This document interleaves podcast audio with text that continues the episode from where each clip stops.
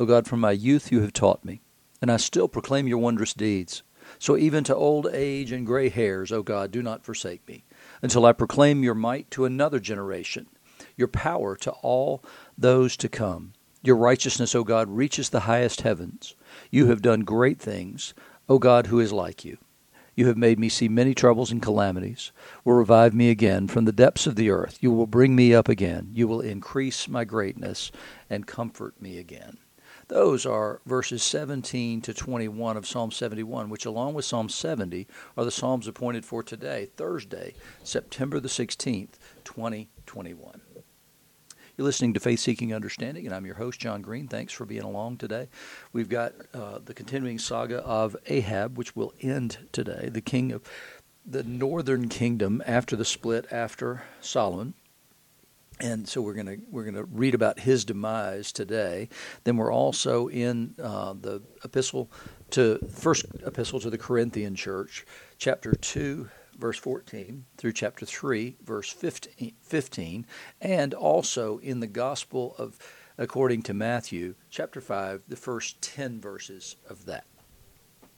So here we go. We're going to jump into the story of Ahab. And so what we're told is the king of jo- Israel and Jehoshaphat, the king of Judah, the southern kingdom, went up to Ramoth Gilead because that was is th- those people were Israelites who lived in Ramoth Gilead. And so the king of Israel had proposed that they liberate Ramoth Gilead from Syria, who had dominated them until this time. And before they go, the king of Israel, the northern kingdom, that's Ahab again, um, says to Jehoshaphat, the king of Judah, I'll disguise myself and go into battle, but you wear your robes. I, am not sure if Jehoshaphat is that incredibly naive, but it says something horrible about Ahab because what he's doing here is is that he is making the king appear to be the king of everything, and he he knows that what he's trying to accomplish here is, is that he will trick the Syrians into believing that Jehoshaphat, who is dressed in his kingly robes, is in fact Ahab. And so, whether Jehoshaphat is just naive and agrees to do this, it's, it's impossible to tell. So the king did that. The king of Syria had commanded the 32 captains of his chariots, fight with neither small nor great, but only with the king of Israel. And when the captains of the chariots saw Jehoshaphat, who is not the king of Israel, they said, It's surely the king of Israel. So they turned to fight against him, and Jehoshaphat cried out. And when the captains of the chariots saw that it wasn't the king of Israel, they turned back from pursuing him. So he cried out, and they figured, oh my gosh, this is actually not the king of Israel. And so they drew back from pursuing him. But a certain man drew his bow at random and struck the king of Israel between the scale armor and the breastplate. Therefore he said to the driver of his chariot, Take, turn around and carry me out of the battle, for I'm wounded. So this was just a, a, a complete fluke except for well we know it's nothing is a complete fluke that it was god's will and therefore it happened. So it seemed to be a thing that happened at random. Nobody was shooting at him because he was disguised. So nobody knew that he was the king. It just happened that way. And the battle continued that day and the king was propped up in his chariot facing the syrians until at evening he died. And the blood of the wound flowed into the bottom of the chariot that's a detail we're going to need in a minute. And it's a detail that was that was prophesied by Micaiah prior to, to this whole incident. And about sunset, a cry went through the army, every man to his city and every man to his country, which is exactly what Micaiah had prophesied, that, that they would be like sheep without a shepherd and they would scatter to their own places. So the king died and was brought to Samaria, where his capital was, and they buried the king in Samaria. They washed the chariot, the one where his blood was, by the pool of Samaria, and the dogs licked up his blood, in accordance with Micaiah's prophecy, and the prostitutes washed themselves in it, according to the word of the Lord that he had spoken. Now, the rest of the acts of Ahab and all that he did, and the ivory house that he built, and all the cities that he built, are they not written in the books of the Chronicles of the kings of Israel? So Ahab slept with his fathers, and Ahaziah, his son, reigned in his place. And now we're going to drop back and, and look at just a little bit of Jehoshaphat. The son of Asa began to reign over Judah in the fourth year of King Ahab of Israel. He was 35 years old when he began to reign, and he reigned 25 years in Jerusalem. His mother's name was Azubah, the daughter of Shilhi. He walked in all the way of his Asa his father. He did not turn aside from doing it, doing what was right in the sight of the Lord. Yet the high places were not taken away, and the people still sacrificed and made offerings on the high places. He also made peace with the king of Israel. Now, the rest of the acts of Jehoshaphat and his might that he showed and how he warred, are they not written in the books of the Chronicles of the kings of Judah? So Jehoshaphat was a good king. However, he didn't take down the high places. And those high places shouldn't have existed because all worship should have happened in Jerusalem. So the high places were where they were sacrificing to gods other than Yahweh. So Jehoshaphat, as good as he was, wasn't as good as he should have been. So we see this the, the end of Ahab, the wicked king, but but he was really just ruling in, in many ways by proxy for his wife Jezebel, and so we've still got the same problem that exists there. he only cared about himself. That was the only thing that he ever cared about. He, he was willing to take Naboth's vineyard, and he was willing to do all kinds of other things, including here. Uh, potentially costing Jehoshaphat his life by this ruse that he uh, proposed that they try and play on the Syrians. And so, the, the, in contrast, what we have is the gospel and the epistle today, where, where the concern is is the word is not to be concerned about yourself and your own greatness. It's it's to be consumed with the Lord. And so in, in, Matthew's gospel, what we what we have today are the Beatitudes. So seeing the crowds, he went up on the mountain, and when he sat down, his disciples came to him. And we don't know if that's the twelve or if it's a much larger group because we haven't seen him call all the twelve yet. And so disciples is sort of a fungible term. Sometimes it means the twelve, but then other times it means a larger group of people. And so he begins to open his mouth and teach them here, saying, "Blessed are the poor in spirit, for theirs is the kingdom of heaven." Blessed are those who mourn, for they shall be comforted. Blessed are the meek, for they shall inherit the earth. Blessed are those who hunger and thirst for righteousness, for they'll be satisfied. Blessed are the merciful, they'll receive mercy. Blessed are the pure in heart, for they shall see God. Blessed are the peacemakers, for they'll be called sons of God. And blessed are those who are persecuted for righteousness' sake, for theirs is the kingdom of heaven. In these Beatitudes, Jesus is turning the world upside down. But what he's saying is if you're poor in spirit, if you're crushed, in some ways in, in your spirit because of your circumstances or the circumstances of, of those around you. If you're seeing the reality of the world, the broken by sin, he says, yours is the kingdom of heaven. This is not a time to, to be happy and to rejoice. We live in a world that's broken by sin, and the consequences of that sin mean misery for many in this world. And so we need to be aware of the suffering around us. Even if we're not suffering, we need to constantly be aware that while we might be celebrating, there are far more people who are in, in pain and suffering and difficulty in this life. And so he's basically saying, Blessed are you people who have your eyes open and who care about something beyond yourselves, because yours is the kingdom of heaven. You're not looking for your kingdom here on earth. You're looking for something else. And so you will inherit the kingdom of heaven. Blessed are those who mourn, for they shall be comforted. And, and so that means in, on a, in a personal sense, but it means in that larger sense of mourning over the way things are. You know, way more often people are inclined to ask the question, well, where is God and why are things the way they are? If He's such a good God, why are things the way they are? If He weren't a good God, things would be a lot worse. That's the honest truth. But but what we need to do is we do need to mourn over the human condition and the human situation and the, the suffering in this world. And then he says, Blessed are the meek, for they shall inherit the earth. And what does it mean to be meek? It means to be um, one who is willing to, to accept a lower standard. Uh, standard of treatment is what I mean, because Jesus will tell the parables or tell stories or teachings of don't take the head place at the table you know, take take that more humble place.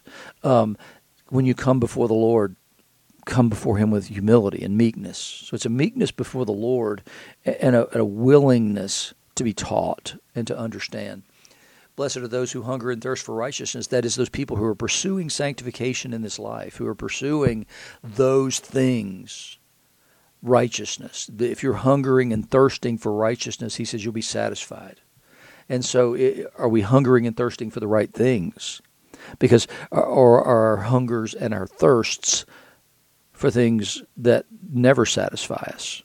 and never could satisfy us. It will only beget further and further uh, hungers and thirsts. So, hunger and thirst for the right things. Blessed are the merciful, for they shall receive mercy. And Jesus goes on and on about this, right? I mean, he, he makes our forgiveness by God contingent upon our ability to forgive others and to have mercy on others. So if we are those people who give mercy, Jesus says, you'll be people who receive mercy. You'll know more about it. Blessed are the pure in heart, for they shall see God. Blessed are those, in, in essence, those who are seeking to see God and they're they're they're pure in heart in the sense that that they are, they're trustworthy people. They are who they appear to be. It's not being naive; it's being hopeful.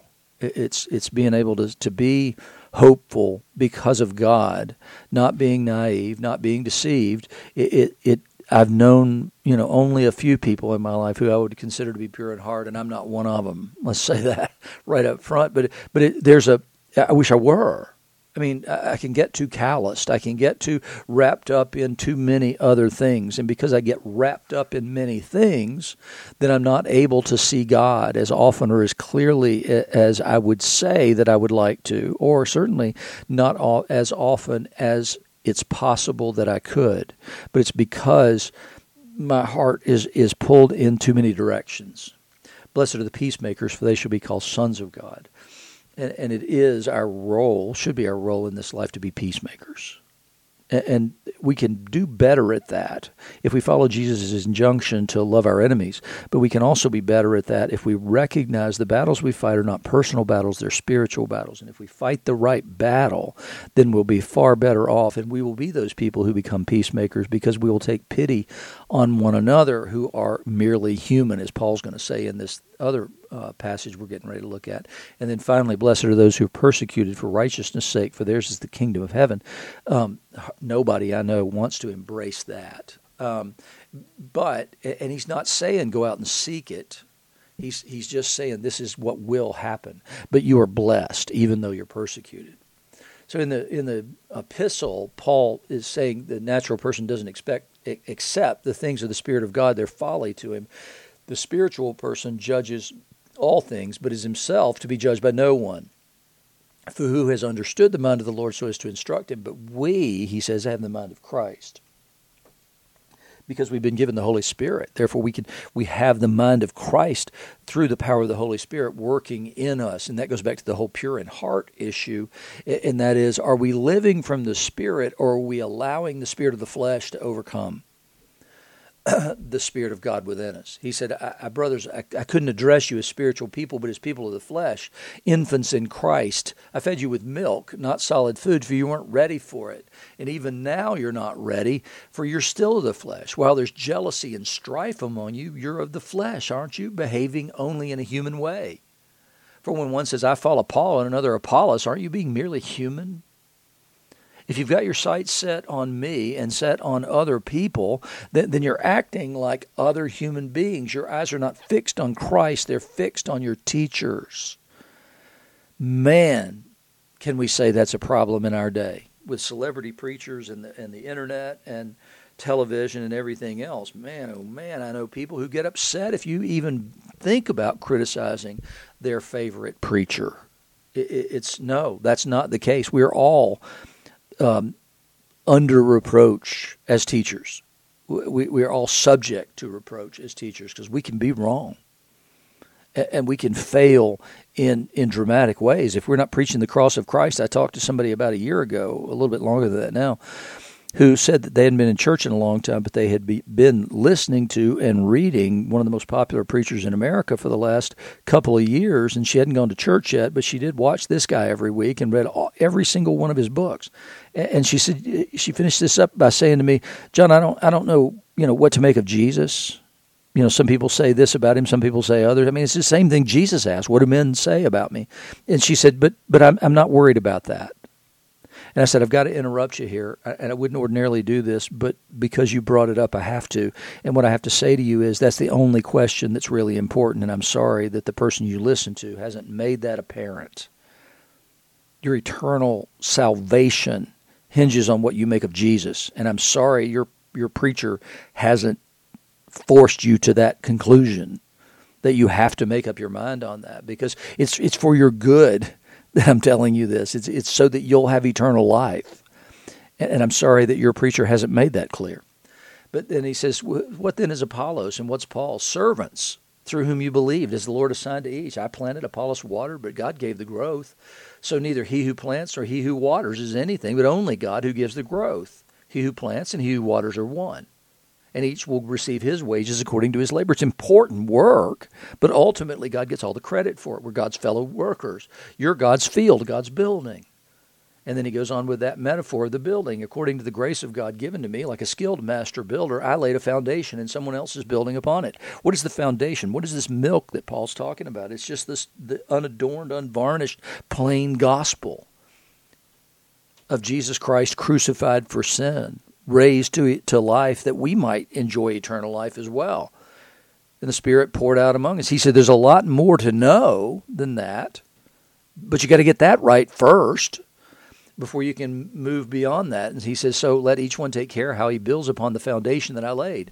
No one can lay a foundation other than that which is laid, which is Jesus Christ. Now, if anyone builds on the foundation with gold, silver, precious stones, wood, hay, straw, each one's work will become manifest, for the day will disclose it. It'll be revealed by fire, and the fire will test what sort of work each one has done. And that's an Old Testament concept over and over again about the refiner's fire, revealing, burning away all the dross, and leaving behind only that which is fit and that which is able to withstand in the fire. He said, if the work that anyone has built on the foundation survives, he'll receive a reward. So if you've done the right thing, if you've preached the right message, if you've given truth, if that's what you your building material is truth, then then you'll get a reward for that. And if anyone's work is burned up, he'll suffer loss, though he himself will be saved, but only as through fire, assuming that they're genuinely proclaiming the things that they have proclaimed.